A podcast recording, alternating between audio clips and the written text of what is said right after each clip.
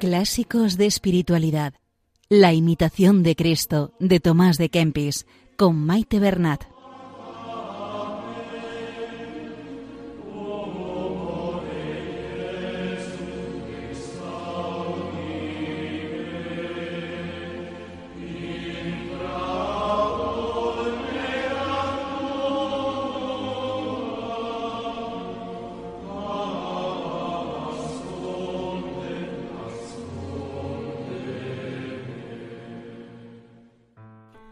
Un saludo a todos los oyentes de Radio María.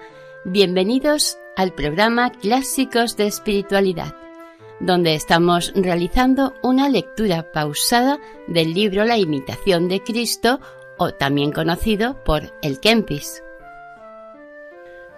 Nos ponemos bajo el manto protector de María, que interceda por nosotros ante el Padre.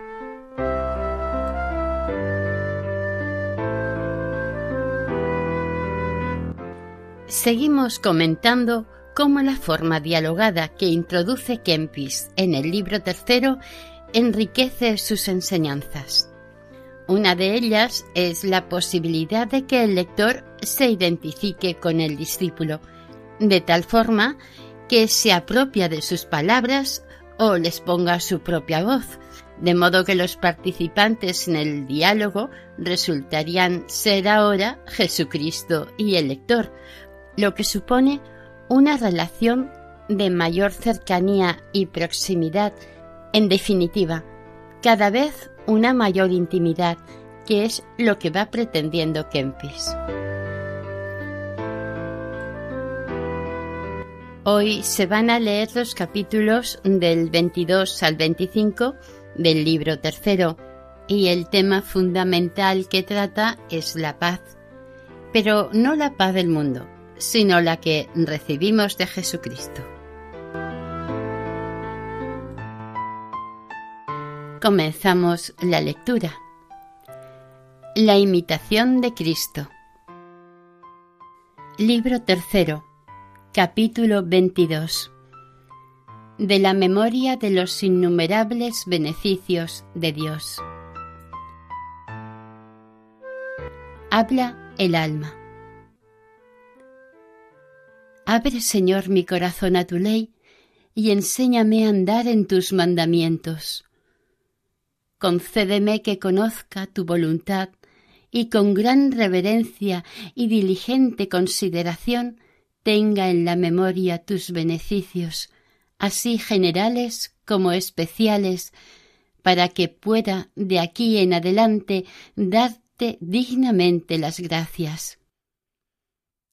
Mas yo sé y confieso que no puedo darte las debidas alabanzas y gracias por el más pequeño de tus beneficios. Yo soy menor que todos los bienes que me has hecho, y cuando miro tu generosidad desfallece mi espíritu a la vista de tu grandeza. Todo lo que tenemos en el alma y en el cuerpo y cuantas cosas poseemos en lo interior o en lo exterior, natural o sobrenaturalmente, son beneficios tuyos y te engrandecen como bienhechor piadoso y bueno, de quien recibimos todos los bienes.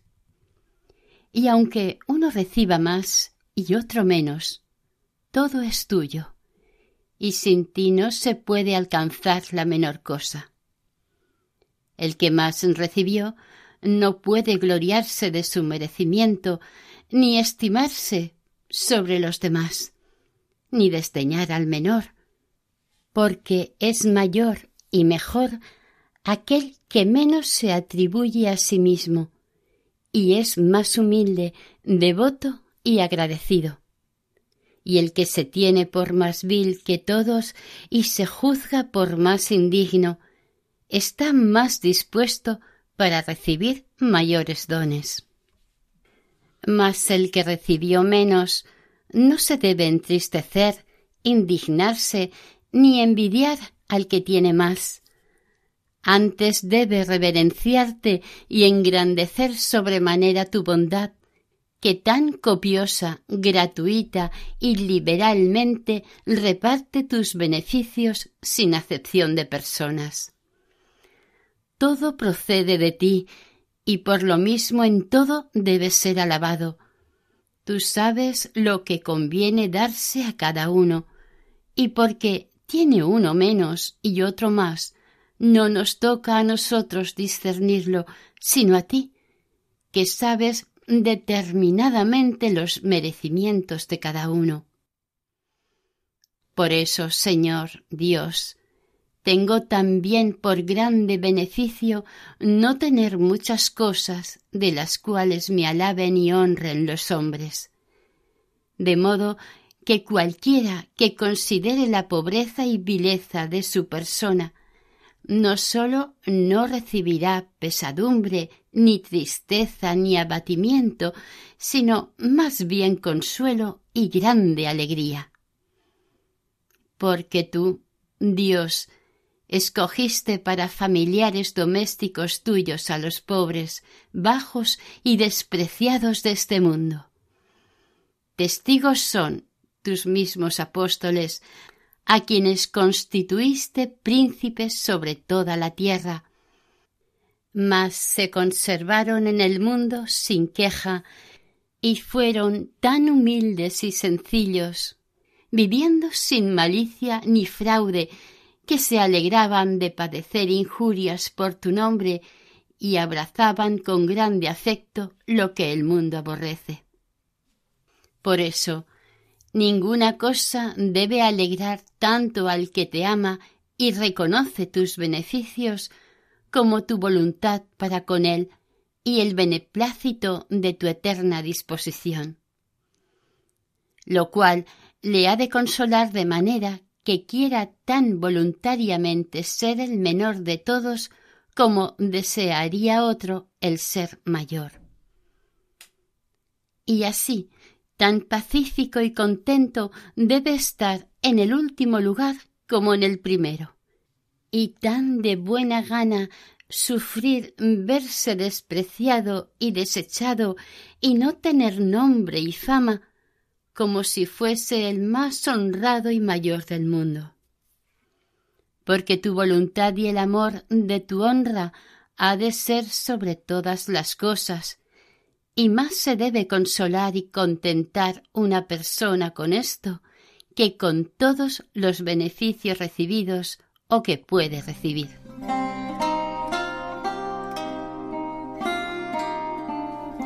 Capítulo 23 Cuatro cosas que causan paz. Habla Jesucristo.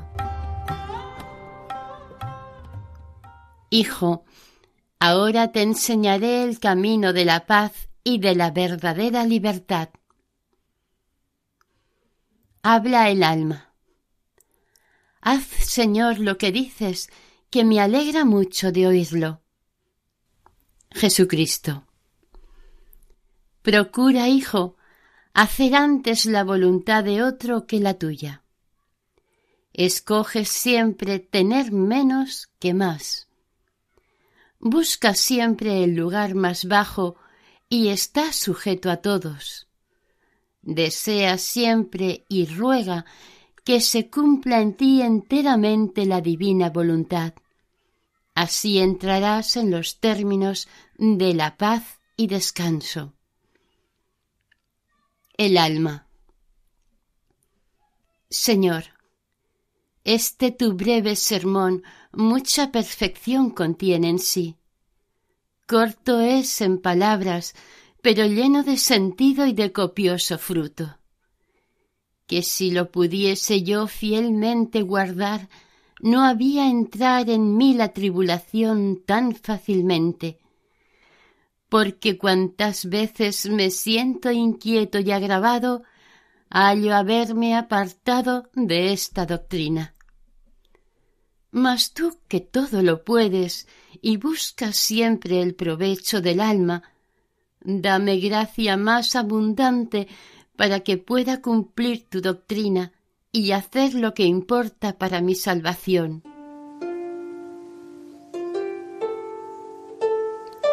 Oración contra los malos pensamientos.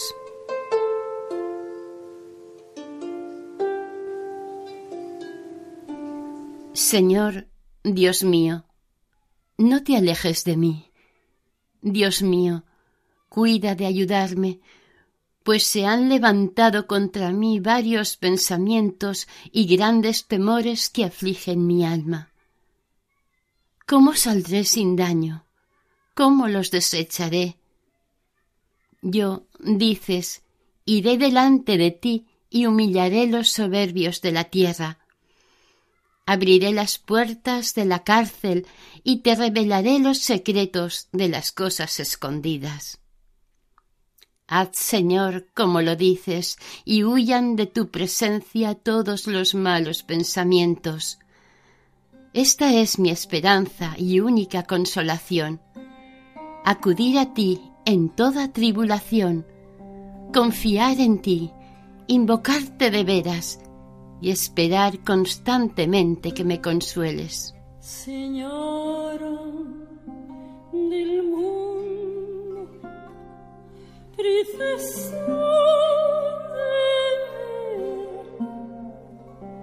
este en buena hora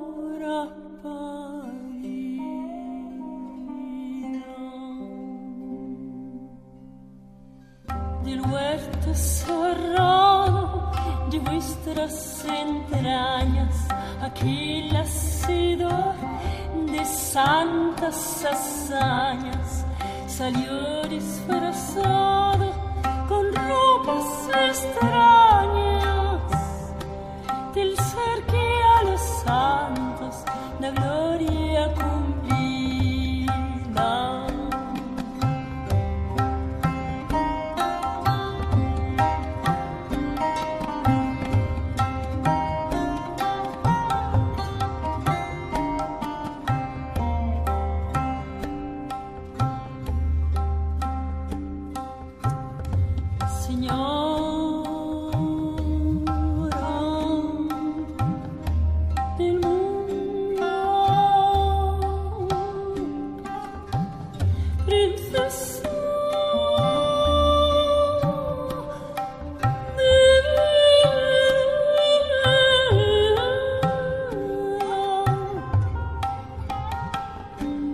Estamos escuchando el programa Clásicos de Espiritualidad con la imitación de Cristo. Seguimos con el capítulo 23 del libro tercero.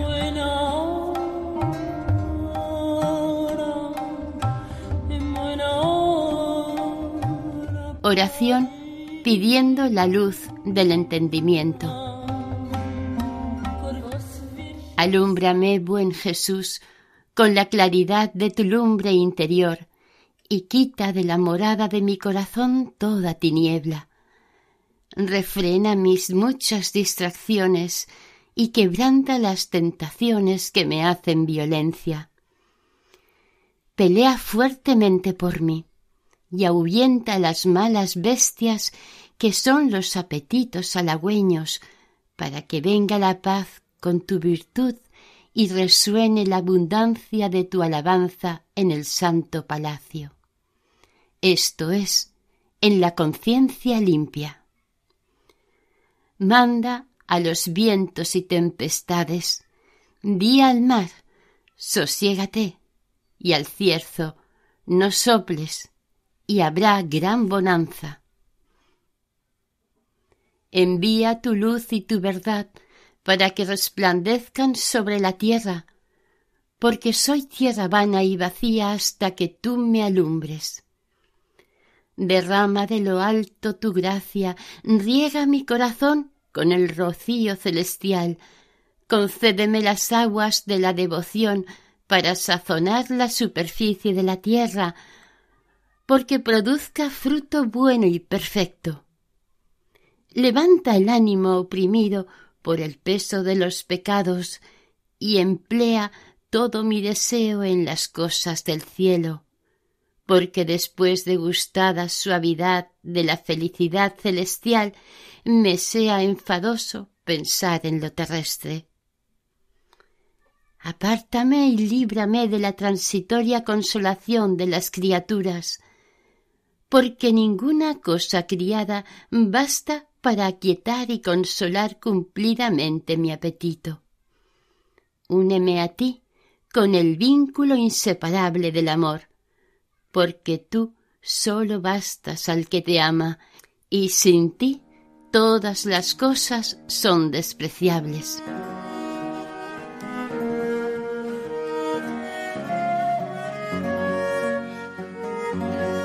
Capítulo 24 ¿Cómo se ha de evitar la curiosidad de saber las vidas ajenas?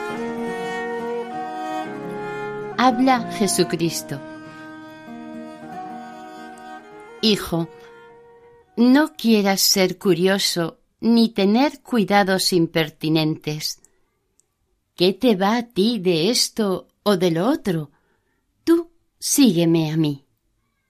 ¿Qué te va a ti que aquel sea tal o cual, o que el otro obre o hable de esta u otra manera? Tú no necesitas responder por otros. De ti solo has de dar razón. Pues, ¿por qué te entremetes tanto? Mira que yo conozco a todos. Veo cuanto pasa debajo del sol y sé de qué manera está cada uno, qué piensa, qué quiere y a qué fin dirige su intención. Por eso se deben encomendar a mí todas las cosas. Pero tú, consérvate en santa paz y deja al bullicioso hacer cuanto quisiere. Sobre él vendrá lo que hiciere, porque no puede engañarme. No tengas cuidado de la autoridad y gran nombre, ni de la familiaridad de muchos, ni del amor particular de los hombres, porque esto causa distracciones y grandes tinieblas en el corazón. De buena gana te hablaría mi palabra y te revelaría mis secretos si tú esperases con diligencia mi venida y me abrieses la puerta del corazón. Mira que estés sobre aviso, vela en la oración y humíllate en todas las cosas.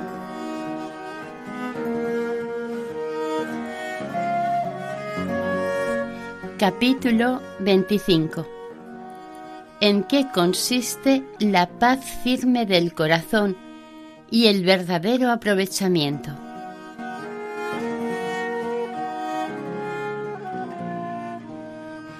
Habla Jesucristo. Hijo, yo dije, la paz os dejo, mi paz os doy, y no la doy como la da el mundo. Todos desean la paz, mas no tienen todos cuidado de las cosas que pertenecen a la verdadera paz. Mi paz está con los humildes y mansos de corazón. Tu paz la hallarás en la mucha paciencia. Si me oyeres y siguieres mi voz, podrás gozar de mucha paz. El alma. Pues, ¿qué haré? Jesucristo. Mira en todas las cosas lo que haces y lo que dices, y dirige toda tu intención al fin de agradarme a mí solo, y no desear ni buscar nada fuera de mí.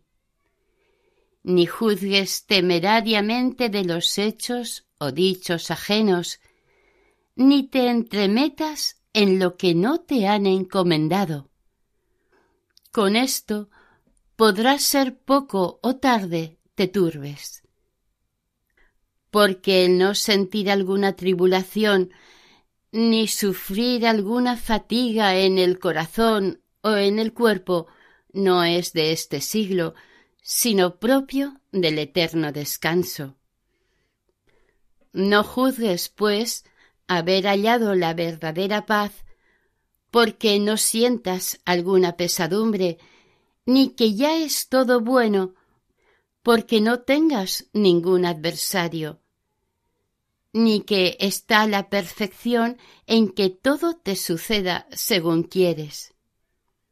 Ni entonces te reputes por grande o digno especialmente de amor, porque tengas gran devoción y dulzura, porque en estas cosas no se conoce el verdadero amador de la virtud, ni consiste en ellas el provecho y perfección del hombre.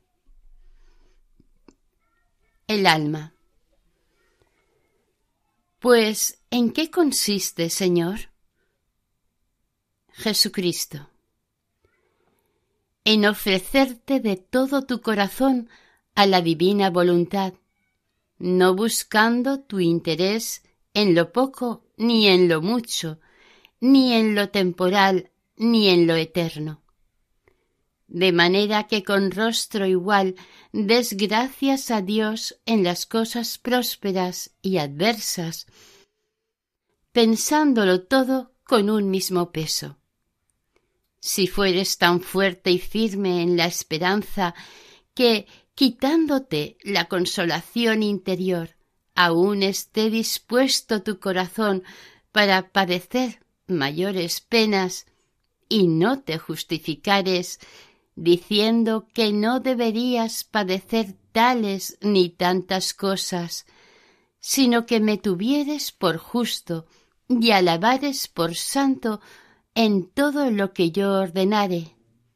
Cree entonces que andas en el recto camino de la paz, y podrás tener esperanza cierta de ver nuevamente mi rostro con júbilo y si llegares al perfecto menosprecio de ti mismo, sábete que entonces gozarás de abundancia de paz cuanto cabe en este destierro.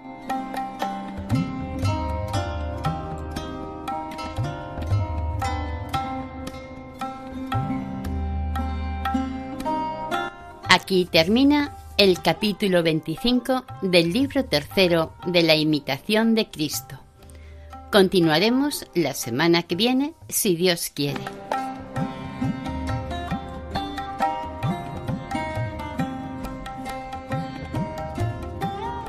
Si desean hacer algún comentario sobre el programa, pueden hacerlo a través de la siguiente dirección de correo clásicos de espiritualidad. Pueden volver a escuchar el programa e incluso descargarlo en la sección de podcast de la página web de Radio María. Y si desean adquirir el programa, pueden llamar al 91 8 22 80 10. Que el Señor y la Virgen les bendigan.